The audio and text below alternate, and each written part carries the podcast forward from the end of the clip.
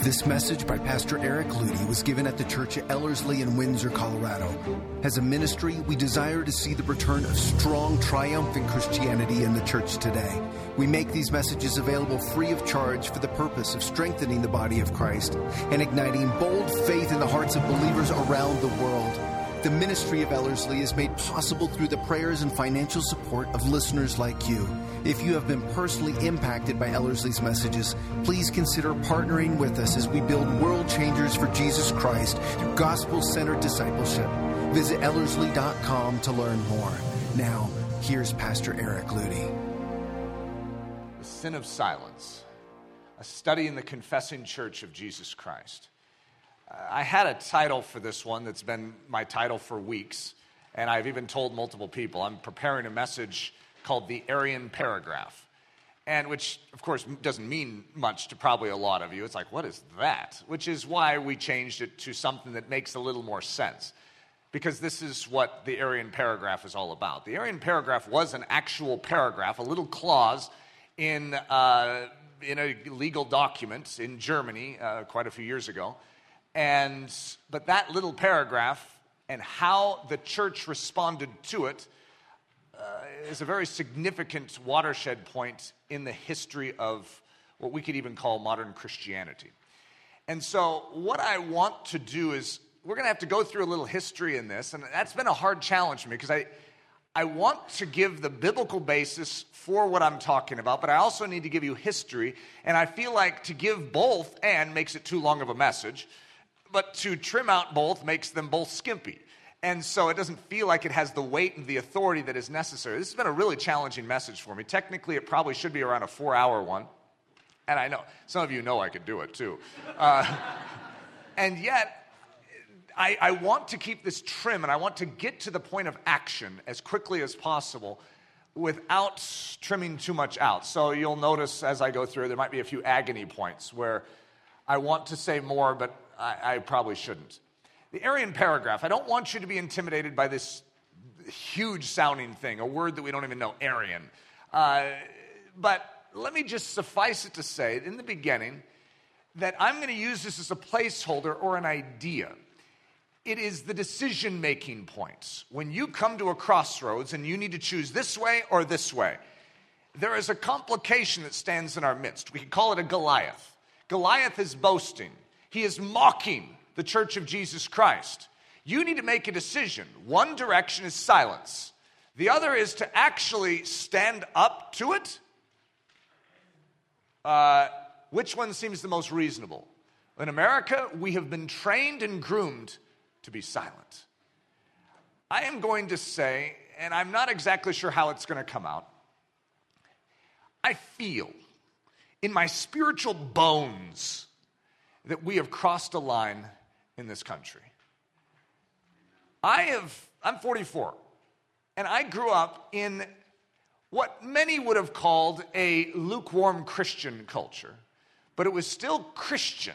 At a certain level, it still was Christian. When I was young, a lot of businesses didn't even do things on Sundays still. I mean, that's just 44 years ago. And, you know, soccer was always on Saturdays. That's when the games were. They would never even dream of doing them on Sundays. It's little kids' sports. Uh, there were certain things that were just wrong in society. And there were fringe groups that wanted to say, look, you're not enlightened, America. You're, you're not going the way of the European, which long ago departed from these Judeo Christian values. But we still had them. We still have governance of what is appropriate in movies, so we'd have ratings on it. We had FCC, in other words, different things that would govern what could be allowed onto the televisions, lest we defile our younger people in society. These were normal things. And yet, something has happened in my lifetime. In fact, I would say in the past couple years, even. It is not just a slide, it is like, uh, you know, falling off a cliff. I feel it. I feel like we are not just post Christian, but we actually have become anti Christian in this country. That what I represent is no longer semi normal, because most people would say that they're Christians in this country, wouldn't they? But it's actually anti American. That what I stand for in this, I know this isn't a pulpit, but let's call it a pulpit, in this pulpit is actually considered a crime against our country now. You will see in this message how I respond to that. Because I am being asked in very subtle ways in our culture to be quiet. I am being asked as a pastor, even though it's not necessarily spoken, there isn't a law mandating it, there is not some Gestapo agent that has come up to me with intimidating tactics. There are other forms of intimidation. It's, a, it's the concept of political correctness, it is a shunning, it is a looking down, it is a chuckle, it is a laugh. It's like, oh, you're one of those, which would cause me to be silent which would cause me to hold back from confessing and speaking what I know to be true. There's a road, there's a division silence or confession. Every single one of us is at the same juncture. For whatever reason, we are reaching a point of maturity. You know the truth at this very hour in American history. One of the most critical moments, maybe in all of Christian history, is before us. And you are the age you are with a voice, with a body, with energy to do something about it. Are you ready to pick up five smooth stones and do something? So it's a cultural event, a socio political, don't be intimidated by big words, occurrence that works to separate out the wheat from the tares and the sheep from the goats, the silent from the confessing. You have to choose. When the Aryan paragraph is written and it's set before a culture, it proves the true church from the counterfeit church. It proves the tares and it separates them out and it shows who is the wheat. It proves which are the goats and which are the sheep. And we have come to such a time as this. That's why this message is burning a hole in my soul. Because I, as a leader, recognize that to say certain things right now is likely going to cost me my life. I have a wife and I have six children. And I know who I serve and I know what the priority is in my life. I have choose, chosen to follow Jesus Christ. That is what I want my wife and my kids to always know. This is the hour for the confessing church to separate from the church that is too scared and politically correct. We believe the Word of God. We believe that Jesus is, in fact, the Son of God and that there is only one way to salvation as politically incorrect as that may be, and even if it costs us our life, we represent the truth in this generation. And if we aren't willing to rise up and speak it, no one will. The authentic and the counterfeit. I read this in my last sermon. It's worth repeating. By their fruits you shall know them. Not everyone that saith unto me, Lord, Lord, shall enter the kingdom of heaven, but he that does the will of my Father which is in heaven. Many will say to me in that day, Lord, Lord, have we not prophesied in thy name, and in thy name have cast out devils, and in thy name done many wonderful works? And then will I profess unto them, I never knew you. Depart from me, you that work iniquity. I don't want to be one that he doesn't know.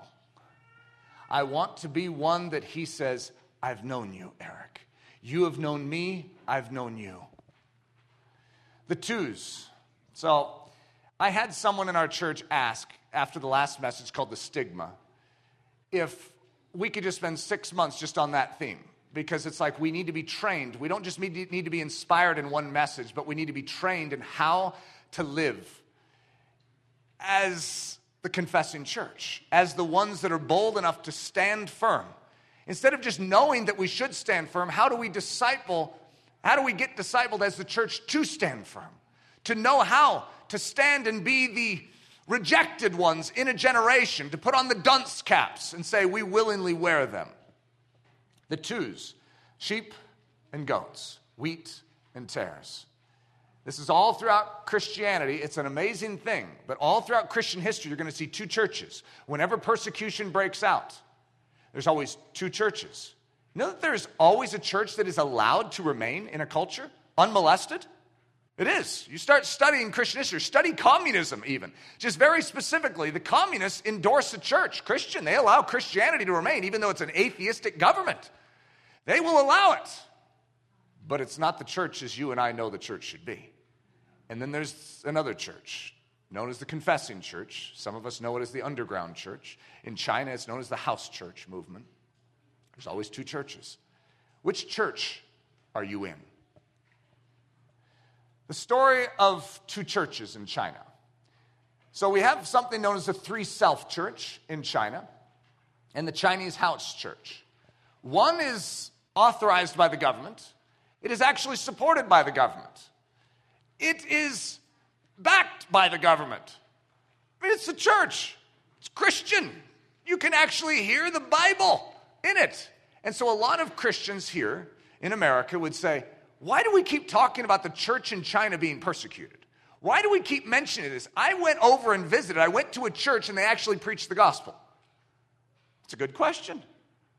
You know that the house, this three self church, and then you have this house church movement. The house church movement, a lot of their pastors are currently in prison, suffering. Uh, many of them have been killed. Why? What, what's going on? What are they doing wrong? I mean, why, if the, if the Chinese government is so backing Christianity, what's the big deal? There's this other church that is absolutely exploding. I think Dan was giving me statistics on it the other day, and he said, at the current rate that the house church movement is growing in China, even though it is under extreme persecution, there will be more Christians in the house church system in China than there are people in America in 10 years. Absolute explosion, but when is it happening? It's happening in a time of decision. Which church are you in? Three Self or House Church? Caged or free? So the House Church movement in China would say it's not that the Three Self Christians are not Christians. They're very careful not to declare that they're not Christians. They say that they are caged Christians. It's like a bird in a cage as opposed to a free bird. A bird in a cage will not and cannot reproduce. So, in one generation, those birds will be dead and they will have no lineage. It's only the free birds that reproduce. And what you see is that exact thing. The three self church is declining. It has no life because it can't speak of its faith. It can't reproduce itself. It's a bird in a cage. And then there is the house church movement, which refuses to be caged. It refuses to keep its tongue locked inside of its mouth and silent. It must speak. So remember, it's hunting season for wild birds in China. So which one? Caged or free? This is happening precisely as I'm delivering this message that we have two churches in China. Two churches. Which one are you in? Are you willing to be the caged bird? It's very reasonable to be the caged bird, and a lot of Christians in China choose it. However, there is something else that we want to catch a vision for as Christians, and that is to understand that we were not given birth by the Holy Spirit so that we could be in a cage defined by a governmental system to tell us what we could and we couldn't do. We are defined by a higher government, King of Kings, Lord of Lords, Jesus Christ, and what He asks us to do, we say, Yes, sir. Every believer must make a choice. And if you think about it, the birdcage seems so reasonable. Okay, I'm going to walk you through something that we'll say it's like a contract. We're going to lay it in front of each one of you. And it's the difference between maybe life and death. You could live a comfortable life the way you have been, still go to work, still, still believe what you believe. You just need to sign this document. You just need to sign this document. If you're willing to sign this document in China and understand what a three self Christian is as opposed to a house church Christian, if you were to agree to the three self model, well, guess what? You can live your Christian life unmolested, unharassed. Just sign this. It's laying before each one of us. So just sign right here and you'll be good to go. It's that simple. Just sign right here. So there's a spot for you to initial next to each one. I want each of you to evaluate if you are willing in your soul to initial what is in this request, this contract.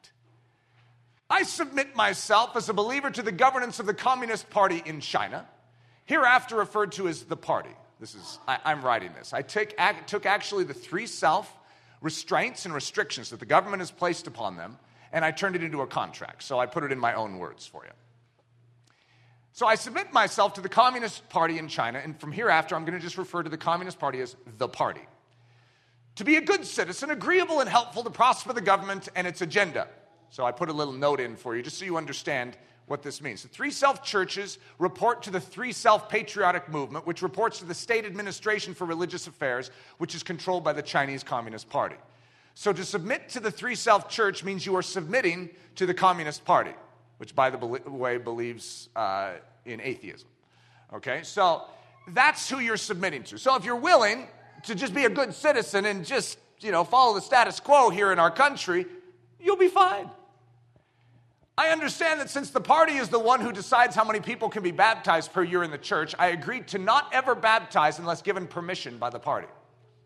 I understand that since the party is the one who decides who can preach in the church, no one who is unauthorized by the party can ever preach in the church. These are reasonable requests, aren't they?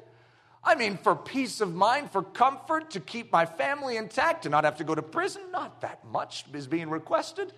I understand that since the party is the one that decides what can be preached in the church, no message can be preached without first gaining the stamp of approval from the party. Imagine what they would think of my messages. I understand that since the party is being so generous with Christianity as to allow it to continue functioning under their benevolent supervision, that only the attributes of Christianity that benefit the party ought to be emphasized in the teaching and instruction of the church. Ideas that prosper the development of good citizens, and not ones that prosper counter revolutionaries. I agree to not ever teach or preach on the subjects of resurrection. I mean, we're not having to give up that much, are we?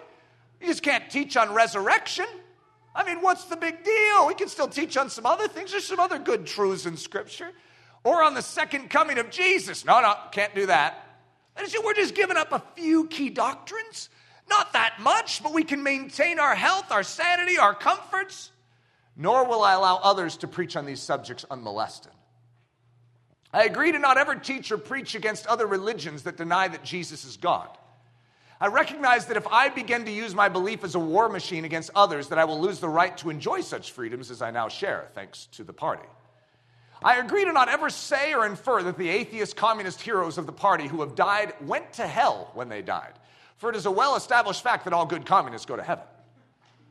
So if you are to dare say that any of the communist leaders that were the heroes went to hell because they didn't believe in your Jesus, well, that's a crime against the party.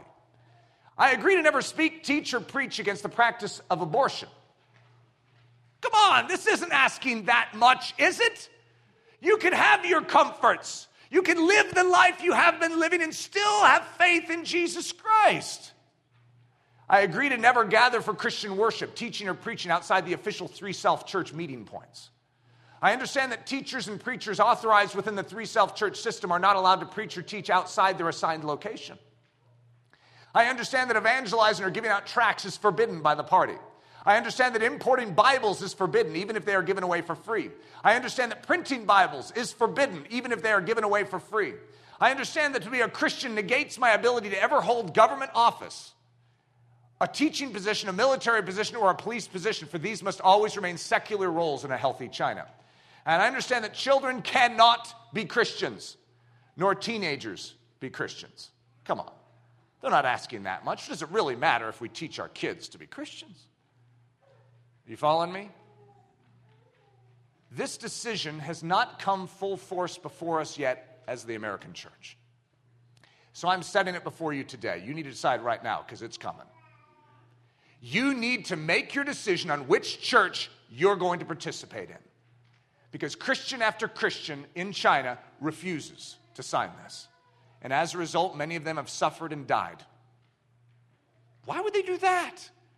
It's, is it an unnecessary suffering? Or is it a necessary one? Remember the name of this message? The sin of silence. I, I, the understand, agree to each of these above mentioned terms of religious freedom and recognize that to violate any of the above terms constitutes a removal of all religious freedom and a crime against the party. Two churches, two agendas. The church that exists in order to subsist can only survive one more generation if we make decisions to just try and survive, which is what the three self church is doing, hey guys, this is the best we can do. At least they're giving us a little leash to, to be Christians. If you only exist to survive, the church will be dead in one generation. It's been proven throughout history The church that kowtows to this mentality is a dead church because it cannot reproduce. And the church that exists for the proclamation of the kingdom to go into all the world and preach the gospel will live. There's two churches and there's two agendas. There are always two the church that just tries to survive and the church that defies and as a result thrives.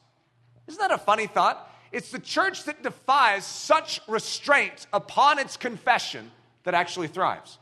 God built us that way. That is like the elixir, it's the it, it's the fertilizer to our soul when we stand up and we believe Jesus over any governmental law. You see, I will submit to the government. As a basic premise of my Christianity, I honor the authority that is God given. However, if that God given authority asks me to contradict the God authority in my life known as the Word of God, I will say no. No matter the cost, my answer is no. There are always two the church that goes silent and the church that confesses. The confessing church, the only real church is the church that does something. When you reach the Goliath, when you reach the challenge, when you reach that which defies the church and asks us to compromise, there's a road to silence and there's a road of confession where you must pick up five smooth stones and respond. You cannot sit down and be passive. That is what I'm going to define as a sin. He who knows what he ought to do and doesn't do it sins. You have been commissioned to speak the truth, to live the truth, to confess the truth. Confession is not just a use of the tongue, it's a use of the life. To say, I will walk the narrow way. And when he had called his 12 disciples to him, speaking of Jesus, he gave them power over unclean spirits to cast them out and to heal all kinds of sickness and all kinds of disease. These 12 Jesus sent out. Jesus said to them, Behold, I send you out as sheep in the midst of wolves. Therefore, be wise as serpents and harmless as doves. But beware of men, for they will deliver you up to councils and scourge you in their synagogues and you will be hated by all for my name's sake. But he who endures to the end will be saved. So this is Matthew 10. Now I'm skipping through it just to be more slim in my enunciation of it. But Jesus is sending out his 12, and he's given them a very specific cause and commission. But he gives them power to do it. But he also warns them that they're going to be sheep among wolves and that they'll be hated for his name's sake. But he who endures to the end will be saved. And what does he say? Do not fear them. Whatever I tell you in the dark, speak in the light. Wait a minute, wait a minute. I'm amongst wolves, and yet I'm supposed to not fear and I'm supposed to speak. Doesn't that sound a little contradictory? If I'm amongst wolves, I'm thinking I'm going to go into the fetal position and just roll over and play dead. Maybe the wolves will go away, not realize I'm still, I'm still twitching. See, whatever I tell you in the dark, speak in the light, and whatever you hear in the ear, preach it on the housetops. That doesn't sound like the wisest thing to do if you're amongst wolves. Do not fear. The second time in this whole uh, passage, do not fear them. Do not fear. Whoever confesses me before men, him will I also confess before my Father who is in heaven. But whoever denies me, before men. Jesus has just given the two paths silence and denial. Because to be silent is to deny. It's called tacit consent. When the Aryan paragraph arrives and you don't say anything, it's the equivalent of agreement. So he who confesses, God will confess. Jesus will confess before the Father. Whoever denies and goes silent, what does it say? Him will I also deny before my Father who is in heaven. He who loves father or mother more than me is not worthy of me. And he who loves son or daughter more than me is not worthy of me. I don't know how you grapple with those things. All I know is there's a reason why I have a hole burning in my soul. I love my wife and I love my children. However, Jesus has given me a very, very specific commission Eric, love me more. If you really want to love your wife and children well, you have to love me more. You see, the secret to a successful church is we make sure our priority is not earthbound, it's on the heavenly priority. And when it is, we truly are marked by the love of heaven here in our relationships. After he and he who does not take his cross and follow after me is not worthy of me. Whoever goes the easy route is not worthy of me. But whoever goes this route and picks up that cross, that suffering, and he who finds his life will lose it, and he who loses his life for my sake will find it. He who receives you receives me, and he who receives me receives him who sent me. And whoever gives one of these little ones only a cup of cold water in the name of a disciple, assuredly, I say to you, he shall by no means lose his reward. You're going to find as we continue in this message that there's a lot of things on this side of the ledger, but to go after them and to help them the way Jesus would ask us to help them is going to mean difficulty, inconvenience, suffering, imprisonment, mockery, death. And we're like, you've got to be kidding. We're Americans. We go the easy route. We're Christians. We pick up our cross. I don't care what country you come from, you're not an American or a Canadian, a German first, you're a Christian. The anatomy of confession. So here's our two words that make up confession in the Greek. Hama, that's how you pronounce it. Hama it means in perfect agreement or in stride, okay? And so when we use that word today, it means like, similar, okay? So hama and logos, we would typically in the English say logos. That is the name for Jesus Christ, ironically. It's the Word of God. Jesus is the Logos, He is the Word. And so what we have is we have similar and in stride with the Word. So, confession, the Greek idea in the Bible is when the Bible moves, or the Word of God moves, or Jesus moves this way, we match his stride. We walk where he walks. If he goes this way, we go this way. If he goes this way, we go this way. If he jumps, we jump. We are in perfect agreement, and that is the idea of confession. So, if you are the confessing church, you are in agreement with Jesus. And so, if Jesus defies the governmental authorities, so do you. If Jesus humbles himself, silent as a lamb unto slaughter, and allows his hands and his feet to be pierced, so do you. You see, you go where he goes. It's called confession. Homologeo is the word. A verbal declaration of your thorough alignment and agreement with the Word of God in text and the Word of God in person. I am with Him. That's confession. Where He goes, I go. Well, he's going to die. So will I. We go where our Messiah goes, where the Word of God takes us. Whoever confesses me before men, whoever homologeos me before men, him will I also confess before my Father who is in heaven. But whoever denies me before men, him will I also deny before my Father who is in heaven. So let's talk about the Aryan paragraph. This is a placeholder for that which divides those goats from the sheep, those tares from the wheat, the counterfeit church from the true church. All I know is I want to be genuine. I really do. I know the pull this direction comfort, ease. It's a bait. I just want to fit in. I don't want to stand out. I don't want a bullet in my head. I don't want my head locked off. It's not like I'm waking up in the morning going, oh, that would be fun. I don't want that any more than you do. But I want the genuine version of Christianity. And I know many of you, if not all of you in here, desire the same. Do you feel weak need? Yes. Do you feel like a coward? Yes. I'm not asking you if you have the answer in your own pockets. I'm saying you have it in Jesus Christ. You have His boldness, His courage, His strength to confess with your life. Aryan. The word Aryan, and I originally had a whole message on Aryan, I sort of trimmed it all out. But the Aryan paragraph, there's Aryans and non Aryans. The Aryans are the perfect race. They are technically Nordic. Uh, they have blonde hair and blue eyes, if you really want to get down to it, which I take offense at.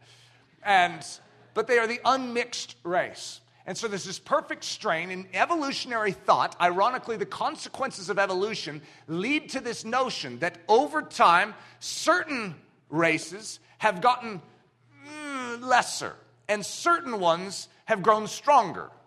And so, in following evolutionary thought, we have something known as the Aryan paragraph that begins to flow out of this thinking. And ironically, we see this in so many different areas in our world. However, most of us would recognize this goes back to Nazi Germany. The Aryan paragraph is issued by Hitler in 1933. And it was the great divide of the church in Germany. So let's begin to explore this. Aryan means noble, unmixed. The word actually means noble.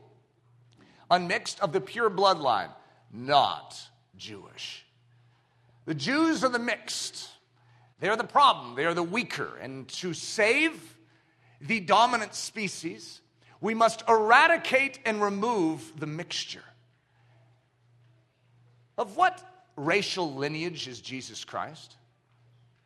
He's Jewish.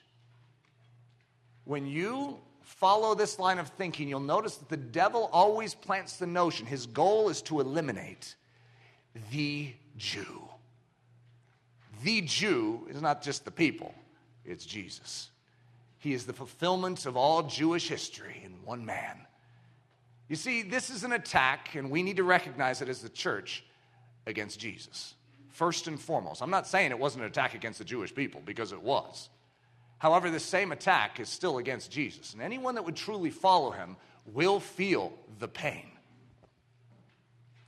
The story of the Aryan paragraph in the Confessing Church. I'm going to cover a period of 14 years, 1931 to 1945. In the midst of that, you're going to see the that World War II takes place. Now, for those of you that know your history in the early 1900s, You'll recognize a lot of this. However, I'm going to go into greater detail, and, but it's in very specific ways. I want to cover the process of both the Aryan paragraph and the response of the church.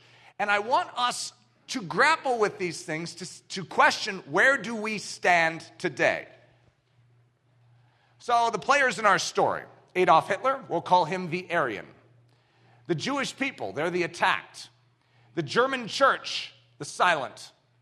Dietrich Bonhoeffer, the confessing. Now, I could call it the confessing church. I'm going to use Dietrich Bonhoeffer as a case study. Many of you have read about Dietrich Bonhoeffer, read his book, The Cost of Discipleship.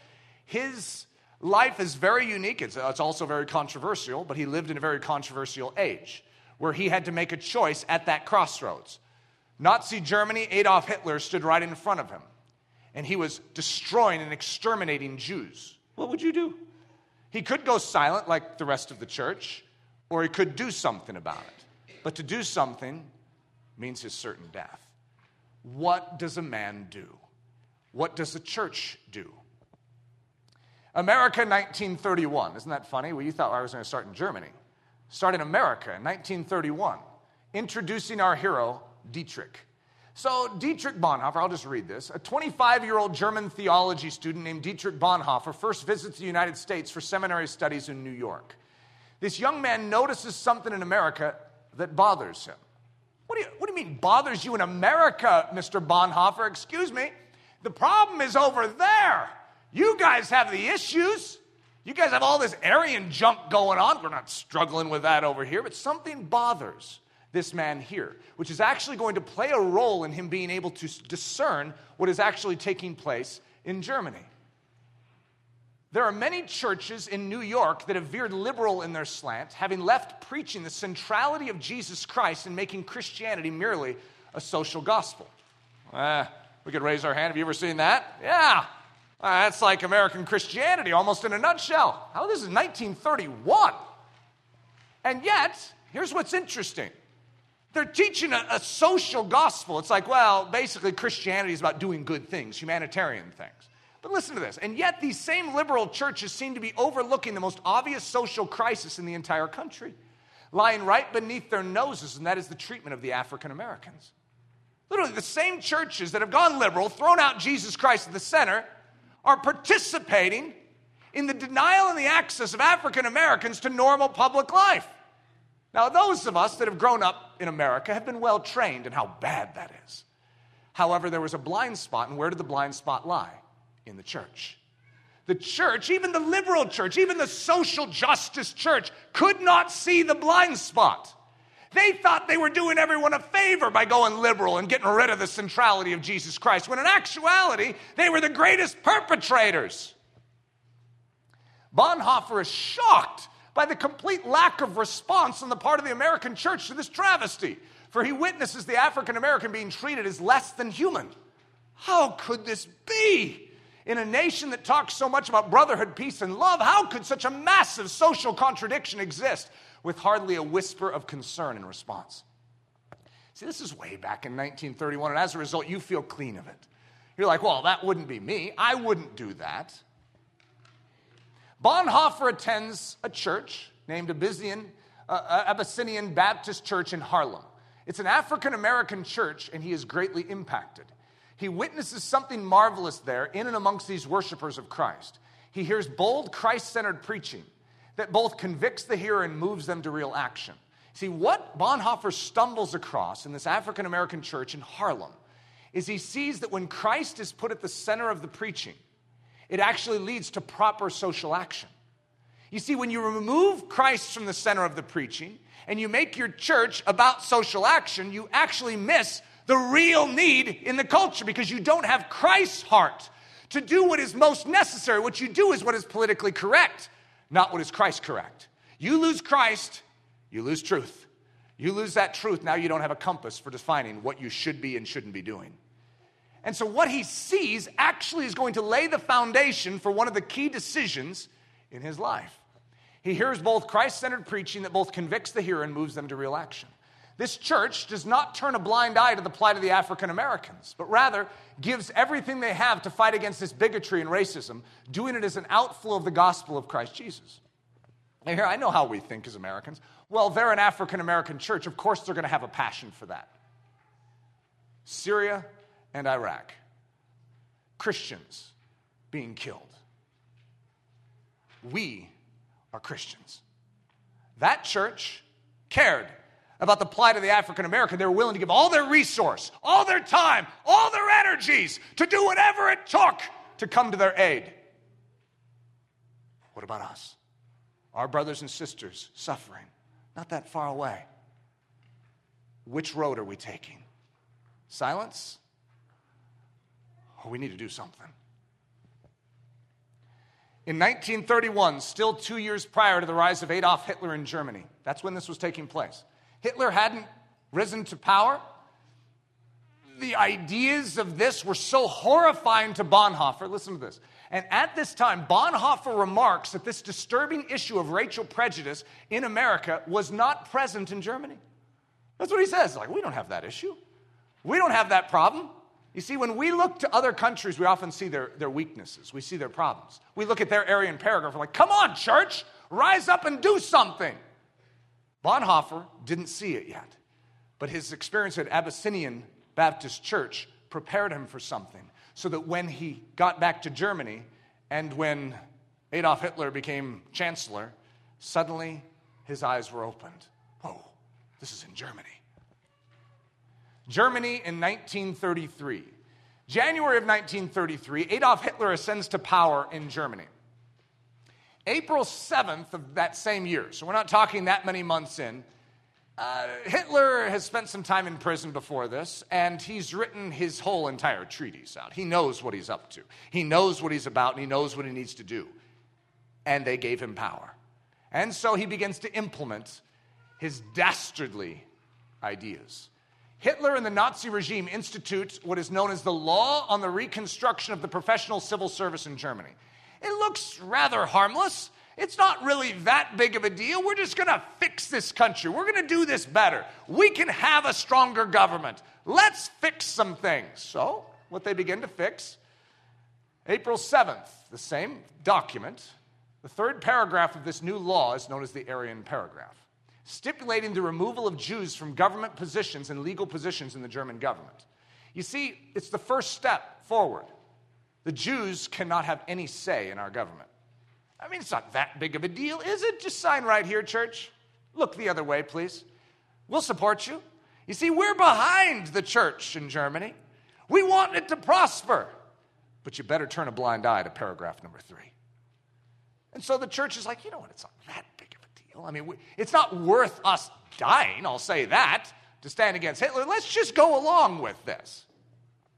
April 25th. First one was April 7th. April 25th. This is a mudslide. This is a very quick decline.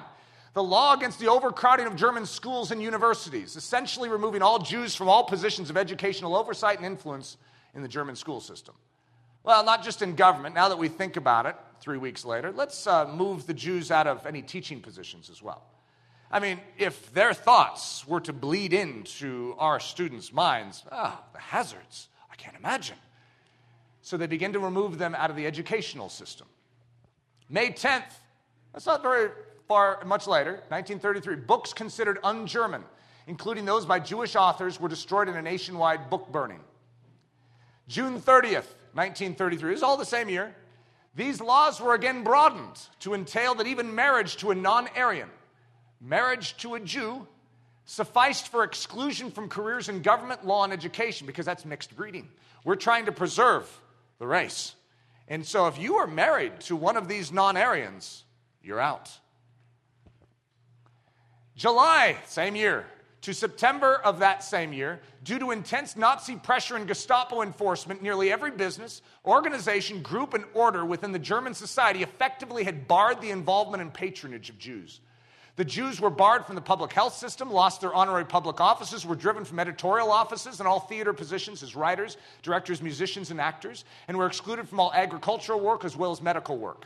To be a Jew was to be an outcast, removed from normal commerce and community.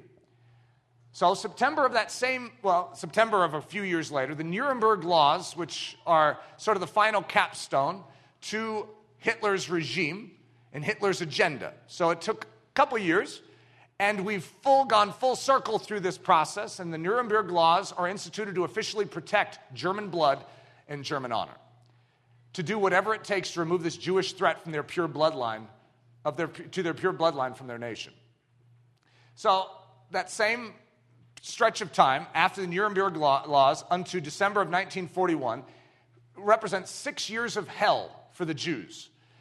And it was to commence in that, of course, April 1933, is technically when Hitler came into power. But these six years of social hell, socializing of any form with Jews stopped in Germany. If you befriend a Jew, you were siding with the Jews. And so as a result, everyone pulled back from any interaction with the Jews. All stores blockaded them from coming in. No one would buy from them. So any Jewish business no longer had any customers except for the other Jews. So socialized in any form with Jews stopped in Germany, shopping in any Jewish stores ceased, causing a complete financial breakdown of the previously rather wealthy Jewish community. Most Jews, if enjoying any employment at all, were only able to function in menial jobs for paltry pay. Getting out of Germany and immigrating to another country also became an ever increasing problem for the Jews. To leave required the Jews to pay a tax of near 90% of their wealth upon departing Germany. And added to this, by 1938, there were almost no countries on earth willing to receive these Jewish immigrants. So even if you were a Jew and you wanted to get out, you would be taxed, and basically everything you own would be taken from you, and you would leave the country penniless. And if you wanted to get out, by 1938, there was no country on earth that was willing to take you. You were stigmatized. Everyone backed off and left the Jews hanging in Germany under the wrath of Adolf Hitler. So, in December of 1941, in the midst of World War II, Hitler declared that since Europe had no reasonable means by which to deport these Jews, in other words, to remove them from the country, they would all need to be exterminated. The total number of Jews murdered during the resulting Holocaust is estimated at 5.5 to 6 million people. Wow. Uh, let's talk about the church, because that's what we represent in this discussion. We're not Hitler, we're not the Nazis. But what are we doing in Germany right now? You transplant this church to Germany. How are we responding to this crisis? The story of the confessing church. So we go all the way back to January 1933 when Hitler is inaugurated into office. There's a concern Okay, we're talking about it, and we're like, uh, guys, how do, you, how do you feel about Hitler? I'm concerned about him. I don't know what he's up to, but he just has that look. I mean, that little mustache thing. I, I don't know that I feel comfortable with this guy. Who is this Hitler guy, and what is he really about? April 1933, he begins to show his colors. I think we have ourselves an Aryan. I, I think he's bought into a lot of this evolutionary Darwinian thought in regards to genetics and eugenics. So the Aryan paragraph sparks the great debate in and amongst the church. Bonhoeffer begins to plead. Remember, Bonhoeffer saw something. He saw a racial prejudice in America that was under the radar of the church. And he's like, that is not going to happen in our country. No way are we going to become like the Americans. And so he comes back and he begins to talk to all the pastors, one of the most influential men in the church. And he begins to talk with large groups of pastors, and literally, it's the equivalent of a, a boo. Get off the stage. What do you want us dead? Who's going to listen to Dietrich Bonhoeffer? Bonhoeffer begins to plead with the German pastors to stand up against this evil, to not submit to Hitler's move to control the Church of Jesus Christ. So, April of that year to May 1934, so we're talking a year and a month, there are 65 million Germans in the country. Okay, listen to this math. This is quite profound. 45 million of that 65 million consider themselves Protestant Christians. That is a massive amount of Christians in this country. So we could look at Nazi Germany and go, well, yeah, I mean, if there was a church there, they would have t- done something. There was a church there. Far greater presence of a church than we even have in this country right now. 45 million considered themselves Protestant Christians. Out of these 45 million Protestant Christians in Germany, only a scant 150,000 were willing to stand up against the Nazi regime and help the Jews. Let me give that in mathematical terms. Out of every 100 Christians, 97 of them turned a blind eye to what Hitler was doing. Out of every 100 Christians in Germany in 1934, only three were willing to stand up and declare the Aryan paragraph as wrong. You would risk your career. You would be treated as the Jews are if you were to side with them. Side against Hitler, you're a dead man. You'll lose everything. Do you see how the Jews are treated? You want to be treated that way? We have freedom as the church. We can worship at this church as long as we keep our mouths shut. And this is where the confessing church broke off. May 1934, it's called the Barmen Declaration of Faith, the founding of the confessing church in Germany. At that time, there were 18,000 Protestant pastors in Germany. 3,000 of these 18,000 actually vehemently opposed the confessors. They wanted these confessors dead. These Christian pastors that are actually causing the Nazis to look at us with a, you know, a jaundiced eye. Shut these guys up. Because they actually stood vigorously with Hitler. They had favor with Hitler. Hitler was giving them room to maneuver. Their churches could prosper, they could financially succeed. 3,000 of these 18,000 were actually vehemently, vigorously supporting. And then we have 3,000 who vehemently opposed Hitler and the Aryan agenda and stood vigorously with Jesus Christ. If you do your math on that out of 18,000, that's only 6,000 of the 18,000. There should be 12,000 other pastors. Where are they? Hey, hey, 12,000? Where are you? Oh, here they are. 12,000 sat neutral, unwilling to take a side, unwilling to say anything for or against, unwilling to confess. They went silent. I have a hunch in here there is probably none of those 3,000 that support Hitler. However, it's very possible that there's a little of the 12,000 in us that is just saying it's not my business. Look, I, am not going to make this my issue. I'm fine. You know, someone else can deal with that. But my commission today is to tell you that to be one of those 12,000 pastors is a sin. You must be one of the confessors. You must. August 1937, the confessing church is declared illegal. Oh, shocker. The Nazi regime literally says if you are part of this confessing group, that it actually calls into question what we're doing, we are now saying that that's a crime against Germany. January of 1938, Bonhoeffer is banned from Berlin and the Nazis begin burning down churches. June of 1939, Bonhoeffer returns to America to take a seminary teaching position, avoiding the military call up issued by the Germans. So he would have had to be put in the military, so instead he flees and he's in America. And so he's given a quite illustrious position to be a seminary professor in New York. And so this is a fascinating part of his life. June of 1939, look at the previous date, June of 1939. He just arrived. Bonhoeffer writes a letter to Reinhold Niebuhr. I have had time to think and to pray about my situation, says Bonhoeffer, and that of my nation and of God's will for me clarified. I have come to the conclusion that I've made a mistake in coming to America. I must live through this difficult period of our national history with the Christian people of Germany. I shall have no right to participate in the reconstruction of Christian life in Germany after the war if I do not share the trials of this time with my people. That's quite amazing. This man had the opportunity to still be a Christian, to even train other people to be Christians. He had opportunity to go this way and to live comfortably as a Christian in America. Instead, he deliberately chose to take this route. June, July 1939, only 26 days after he arrived in New York to teach, Bonhoeffer returns to Germany. September 1st, 1939, World War II begins when Germany invades Poland. October 1940, the Gestapo bans Bonhoeffer from speaking in public, and soon after, he is forbidden to publish his writings. April 1943, Bonhoeffer is arrested by the Gestapo, incarcerated in Tegel prison in Berlin for two years. April 9th, 1945, he's taken to Flossenburg concentration camp, marched naked to the gallows, and executed for high treason. Bonhoeffer was 39 years old. His final words were, This is the end. For me, the beginning of life. April, April 30th, 1945, literally 21 days after Bonhoeffer's execution, Hitler dies. The mastermind's career ends, and the war essentially ends at that time, even though it's not officially ending until September 2nd of that year. 21 days. How many of us stare at those 21 days and say, Bonhoeffer, you could have still been here to help the church? He did help the church. He helped the church on April 9th, 1945. The question is, are you being helped by it? He's given you the right way to live.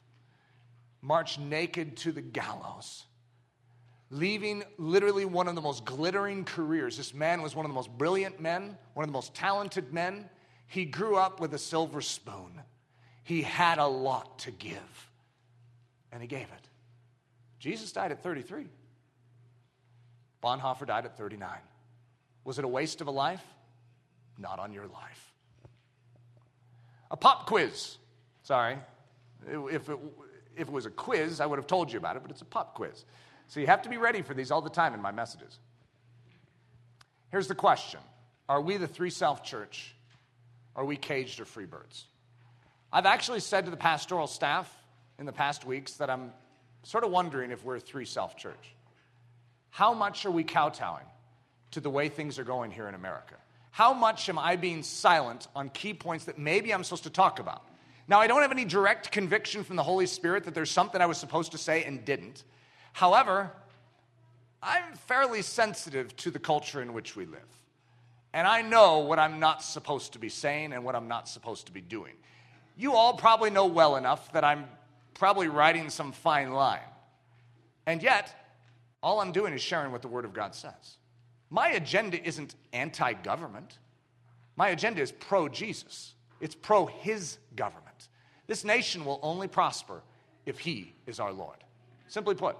And I cannot just sit by and allow something else other than Jesus Christ to take over the church of Jesus Christ. Be it Hitler or be it our government.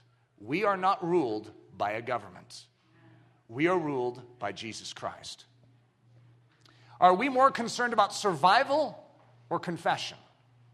At different times, and I've noticed the trends in Christianity that a lot of you think bomb shelter.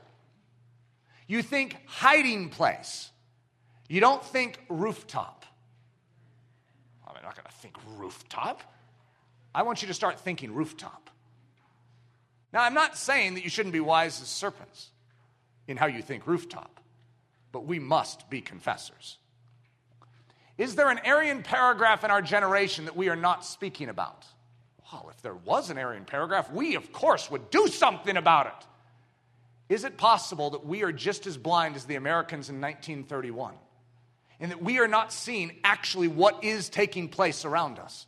And that we are silent at the very time we're supposed to be saying something. You know that those 97 out of every 100 German Christians did not know the extremities of what Hitler was doing? They didn't. The Americans took them to visit the concentration camps and showed them the piles of dead bodies, and they were horrified. They didn't know. They wanted to believe the best. And yet, for those of us in this room, we must recognize the seriousness of the times in which we live. We have a window of opportunity to be bold for the gospel without even penalty. Take it. Take it. Use what we have right now. And if it's taken away, still be bold. Are we standing with the hated Jew? You're like, well, the, the, Jews don't have the problems that they had before. No, I'm not talking about just the Jewish people, the hated Jew. His name's Jesus. Are we distancing ourselves from him? Because to shake hands with him and to show friendship with him means you'll be treated the way he was treated. Are you willing to have your photo op with Jesus? I'm with him.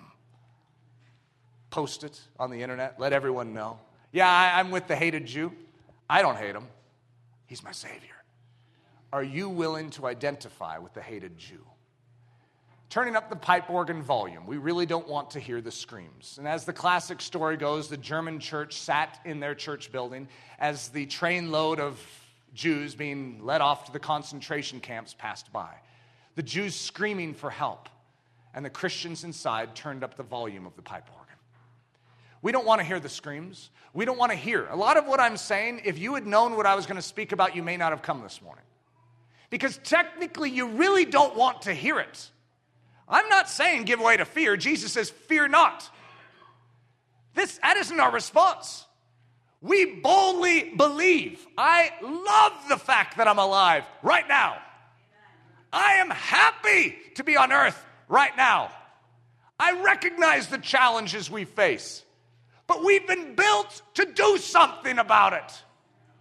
What a crime it is to think that we have the truth of the King of Kings. We have had eyes to see it and do nothing with it in a time when it is most desperately needed. We really don't want to hear the screams. It is considered judgmental, uncouth, and inappropriate to ever speak ill of abortion. So, we're going to go silent? Just because the government endorses it, condones it, and basically our entire society is turning a blind eye to it? Should we? Are we willing to be the deemed the judgmental, uncouth, and inappropriate? To stand up for this life within the womb? It is considered ignorant, anti intellectual, and academically disruptive to oppose the reigning ideas of Darwinian evolution. And ironically, the church has followed suit. You know how many Christian colleges, Bible colleges, actually teach evolution today? Uh, uh, excuse me? You're, you're listening to Darwin? The anti God, anti Jesus Darwin? How could we? Are you going to say something? Because to actually be a creationist is literally stupidity at the highest levels.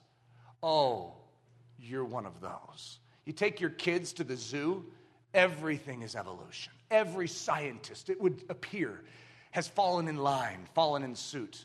And here we are, the idiots, walking through society going, No, no, I actually believe in a really wacko idea that God created all this. Well, that was the reigning idea until 150 years ago. And it was odd to believe anything different. Now we are the crazy ones. What has happened?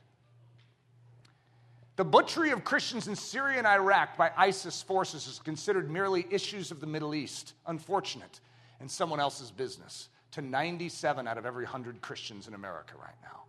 It's something to repress, attempt to forget, and block out. What if your wife and children were over there? Would you respond differently? What if all of you were over there? How would I, as a pastor, respond? Would it be different? Would I go to bed tonight just thinking, you know, I'm, I'm, sure the United Nations will do something. I'm guessing our American government has some response up their sleeve, that they're thinking this through at some level, and, and they'll take care of them. I don't really need to pray because I know that someone good will stand up and say something right. Would I treat you that way if you were over there? And that's the key question that is being asked to my soul. Do I treat them truly, as the Bible says, as my brothers and sisters in the Lord? Do I care about their suffering? It's a good question. Am I going silent when I'm supposed to do something? But to, what am I supposed to do? Don't you feel that too? What am I supposed to do? There's a train going down the tracks. Am I going to jump in front of it and go, no? Well, what good is that going to do? And as a result, we do nothing? I don't know that I have the answer, but I know we need to do something. So, my resolve is we first say to God, we're willing to do whatever you ask us to do. By life or by death, we must confess. Countless little lives are currently hanging by a thread, caught in the machinery of governmental foster care in this country. There are more children in need of help than help is being offered by Christian families. I just had a call from an adoption agency in Florida, and this is what they told me. They actually asked if our church would consider helping some of these kids. Our church, we're, we're in Colorado. But they know that if anyone would consider doing something, it would be you guys. Isn't that interesting? Remember the screaming Jews? They figured if anyone would respond, it would be the church that is in that building. They would hear. They would certainly do something, wouldn't they, if they knew we were going to our death? Wouldn't they do something? The 12,000 muzzled pastors.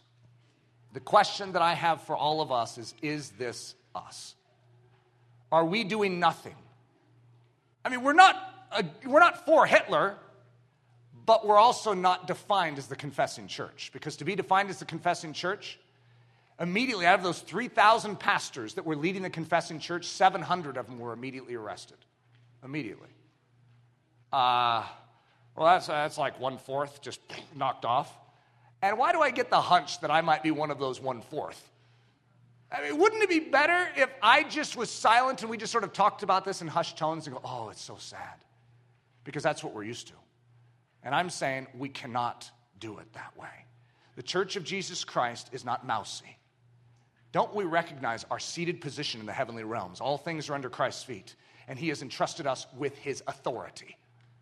Every knee will bow and every tongue will confess that he is Lord to the glory of God the Father. We do not serve a weakling. We serve the King of Kings. Let's act like it. But, Eric, how are we to stop this? After all, what can little old me do to stop the satanic train on its way to Auschwitz concentration camp? The key moment in history, when it is obvious that something must be done and that a shrug and a blind eye are deemed the grossest sin. Arriving at the key moments, are we prepared to boldly stand and even to boldly die? I'm not saying you're going to die today. It's probably highly unlikely that you will be brought to a point with a gun to your head. However, you better start preparing today by the power of the Holy Spirit to not just live well for Jesus, but to die well.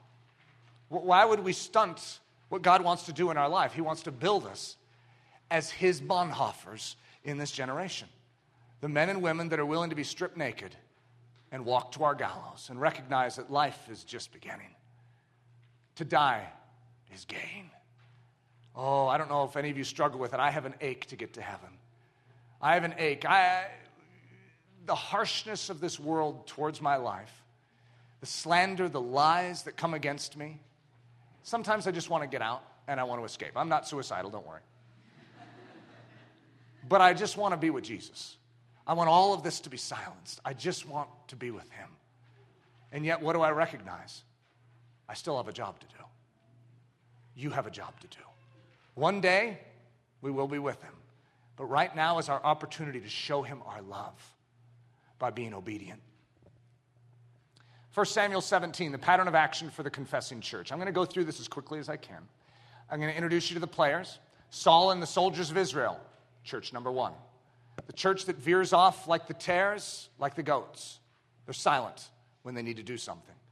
Goliath, the Aryan paragraph. David, church number two. You know that church number two is merely Jesus Christ, the hated Jew, basically? That's church number two. Whoever's willing to side with him. He's the hated Jew, the despised Jew. Goliath despised him. You know that your strength doesn't come in you standing against, against Goliath? It comes in you stepping inside of David, the one who takes him on. David takes on Goliath. Simply put, the son of David, named Jesus Christ, does not stand silent. So let's go through this very quickly. Evil makes its move on the church. 1 Samuel 17. Now the Philistines gathered their armies together, and Saul and the men of Israel were gathered together, and they encamped in the valley of Elah and drew up in battle array against the Philistines. And this evil is not small, it's a big dog, Goliath. And the champion went out from the camp of the Philistines named Goliath from Gath, whose height was six cubits and a span. I always like to use the long cubit, which is 12 and a half feet. I don't know why other people use the short cubit. It just doesn't make any sense to me. This guy's huge. You might as well make him as big as possible because he falls harder. He had a bronze helmet on his head, and he was armed with a coat of mail, and the weight of the coat was 5,000 shekels of bronze. And he had bronze armor on his legs and the bronze javelin between his shoulders. Now the staff of his spear was like a weaver's beam, and his iron spearhead weighed 600 shekels, and a shield bearer went before him. The gigantic threat defies the armies of the living God. Whoa! You're defying the armies of the living God? Don't you realize what you're doing? He's defying church number one, and church number one is weak. Have no muscle. It's not much of a challenge for Goliath. I think he's moving one step closer each day. Hey, bring it on, guys. What do you got? Heard you serve Jehovah. Sure don't look very impressive to me. Church number one is proven weak. It's ill equipped, hushed by this threat, and unable to properly respond. When Saul and all Israel heard these words of the Philistine, they were dismayed and greatly afraid. Church number one. Church number one is silent and they do nothing. Church number two is called forth to the battle. David, who's tending the sheep, gets the call from Jesse, his father. And then Jesse said to his son, Take now for your brothers an ephah of this dried grain and these ten loaves, and run to your brothers at the camp, and carry these ten cheeses to the captain of their thousands, and see how your brothers fare, and bring back news of them. Church number two, it's time to rise up. It's time to head to the battle. It's time to be a servant to those that are being persecuted. It's time. So David rose early in the morning, left the sheep with a keeper, and took the things and went as Jesse had commanded him. And he came to the camp as the army was going out to fight, to the fight and shouting for the battle. This is the key point. Church number two is going to see something. And when you see it, when church number two sees it, you're going to see the response of David. You're going to see the response of the son of David. You're going to see the response of the church of the son of David. And David left his supplies in the hand of the supply keeper, ran to the army, and came and greeted his brothers. Then, as he talked with them, there was the champion, the Philistine of Gath, Goliath by name, coming up from the armies of the Philistine, and he spoke according to the same words. So David heard them. Whoa, whoa, whoa, whoa, whoa. Did I just hear this correctly? An Aryan paragraph has stepped in front of Israel. Church number two recognizes that something must be done. And all the men of Israel, when they saw the man, fled from him and were dreadfully afraid. All of church number one flees. What is David doing? Looking around going, People, people. Church number one opposes the courage of church number two. Isn't that the irony of ironies? You know that church number one, David's brothers, and all the other ones around him were looking at David like, What do you think you're doing? Actually going to take on this Goliath? Then David spoke to the men who stood by him, saying, What shall be done for the man who kills this Philistine and takes away the reproach from Israel? For who is this uncircumcised Philistine that he should defy the armies of the living God? Now Eliab, his oldest brother, heard when he spoke to the men. And Eliab's anger was aroused against David. And he said, Why did you come down here? And with whom have you left those few sheep in the wilderness? I know your pride and your insolence of your heart, for you've come down to see the battle. And David said, What have I done now? Is there not a cause? Question rings through our souls. Church number one questions our motive. They say, What are you thinking of doing? This is all for yourself. I do it for my king. Then he turned from him and toward another and said the same thing. And these people, church number one, answered him as the first ones did. Though opposed, church number two stands on behalf of God and church number one. Isn't that amazing that those The rest of those 44,850,000 that may actually resist us and be glad to turn us over to the wolves, turn us over to the Nazis, that we still will stand for our brothers and sisters. Though they are not functioning as they ought to as the church, though they are weak, we still love them. We do not trounce upon them, they are not our enemy. That which is controlling them and duping them and tempting them is. Then David said to Saul, Let no man's heart fail because of him. Your servant will go and fight with this Philistine. Church number one doesn't believe church number two can make a difference. Which one are you? Church number one doesn't believe that this little shepherd boy can make a difference. I know the odds are impossible, but are you going to think like church number one? Come on, David, you actually think you can win this? That's what Saul says to him. You're a little boy. He's a warrior from his youth. But church number two has been made ready by God. Yeah, I may look young, but I've been trained. I've been trained on lions and bears. Right now is our training ground. And when that Aryan paragraph lands right in our lap, we'll be ready. Yeah, I took on a few smaller Aryan paragraphs in my younger years. I'm ready. Church number two approaches the battle in apparent weakness. We're going to look pathetic when we stand up against the Aryan paragraph. We'll look like a little shepherd boy with five smooth stones. And what will the Aryan paragraph do? It will mock us, it will hold us with contempt. The gigantic threat mocks church number two.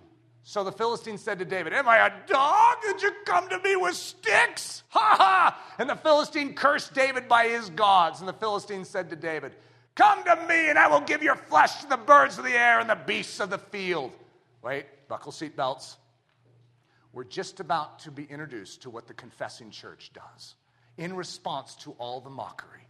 Click. Church number two confesses in the power and the authority of the Almighty. Then David said to the Philistine, the confessing church says to the Aryan paragraph, You come to me with a sword and a spear and with a javelin, but I come to you in the name of the Lord of hosts, the God of the armies of Israel, whom you have defied. This day the Lord will deliver you into my hand, and I will strike you and take your head from you. And this day I will give the carcasses of the camp of the Philistines to the birds of the air and the wild beasts of the earth, that all the earth may know that there is a God in Israel. Then all this assembly shall know that the Lord does not save with sword and spear, for the battle is the Lord's, and he will give you into our hands.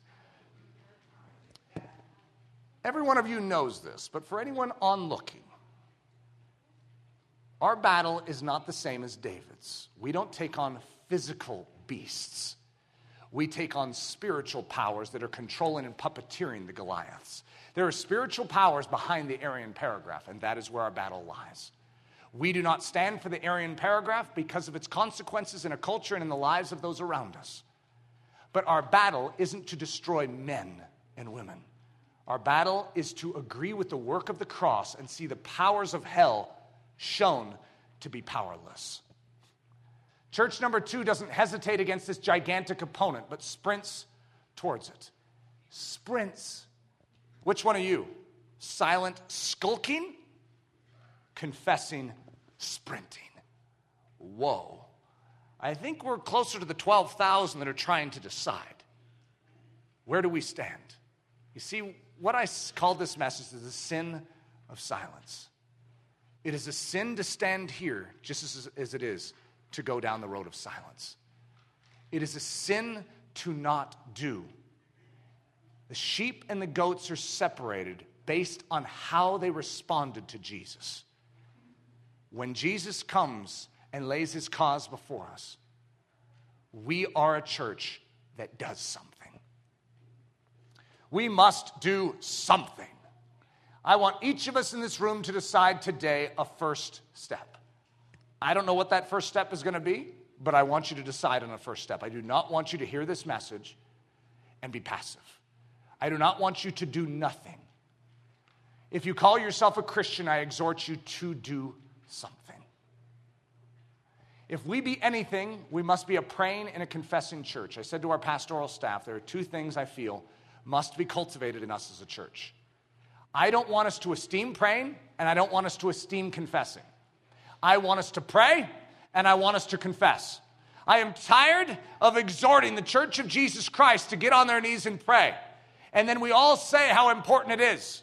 And we all agree. We all pat each other on the back and say, I agree with you, dear brother. Your theology on prayer is wonderful. We must pray, but we also must confess. We must do. It is hard in this generation to do. we all esteem it, I know, but to do is hard. We have doers in this room, we have prayers in this room. It's not an indictment, it's an exhortation to say every single one of us, without exception, must be praying and we must be doing. That will look different for every single one of us. It'll be marked by different times of day. Some of us will be able to gather and do it together, while others are busy dealing with children types of issues. And it hinders us from maybe doing the global missions trip. However, we still must all be praying and doing. Remember, O Church of Jesus Christ, remember this. Are you guys excited for this? The kings of the earth set themselves and the rulers take counsel together against the Lord and against his anointed. The word for anointed would be the same as Christ in the New Testament. Against Jesus Christ. They have set up their forces, they have conspired to destroy him. How is Jesus going to respond? Because we take our cues from heaven. He's our leader. Look heavenward. Is he panicked? Is he rubbing his hands together, fretting? Is a sweat breaking out on his brow? Jesus, how are you doing right now? Because they've surrounded you. You're in a corner. Your truth has fallen in the streets. What are you thinking? Look heavenward. Let's see what the answer is. What do we see? What's he doing? He who sits in the heavens shall laugh the Lord shall hold them in derision. So let's take our cues from the one who sits enthroned in heaven. Are you ready to do some laughing? We serve the King of Kings and the Lord of Lords. We are not the mousy church. We are not the silent church. We are the bold confessors of the one truth that sets people free. You've been entrusted with. You didn't come up with the truth. You don't need to feel like the elitist and feel guilty about that. Like, who am I to think that I found the truth? God found you. God has entrusted you with the truth. Carry it well. We hope you have enjoyed this message by Pastor Eric Ludy, delivered at the Church of Ellerslie in Windsor, Colorado. Feel free to make copies of this message, but do not charge for these copies or alter their content in any way without expressed written permission. For more information about us or to help support the ministry of Ellerslie, we invite you to visit us at ellerslie.com. E L L E R S L I E.com. Please know that you are not alone in this battle for truth, and we are cheering you on down the narrow way of the cross.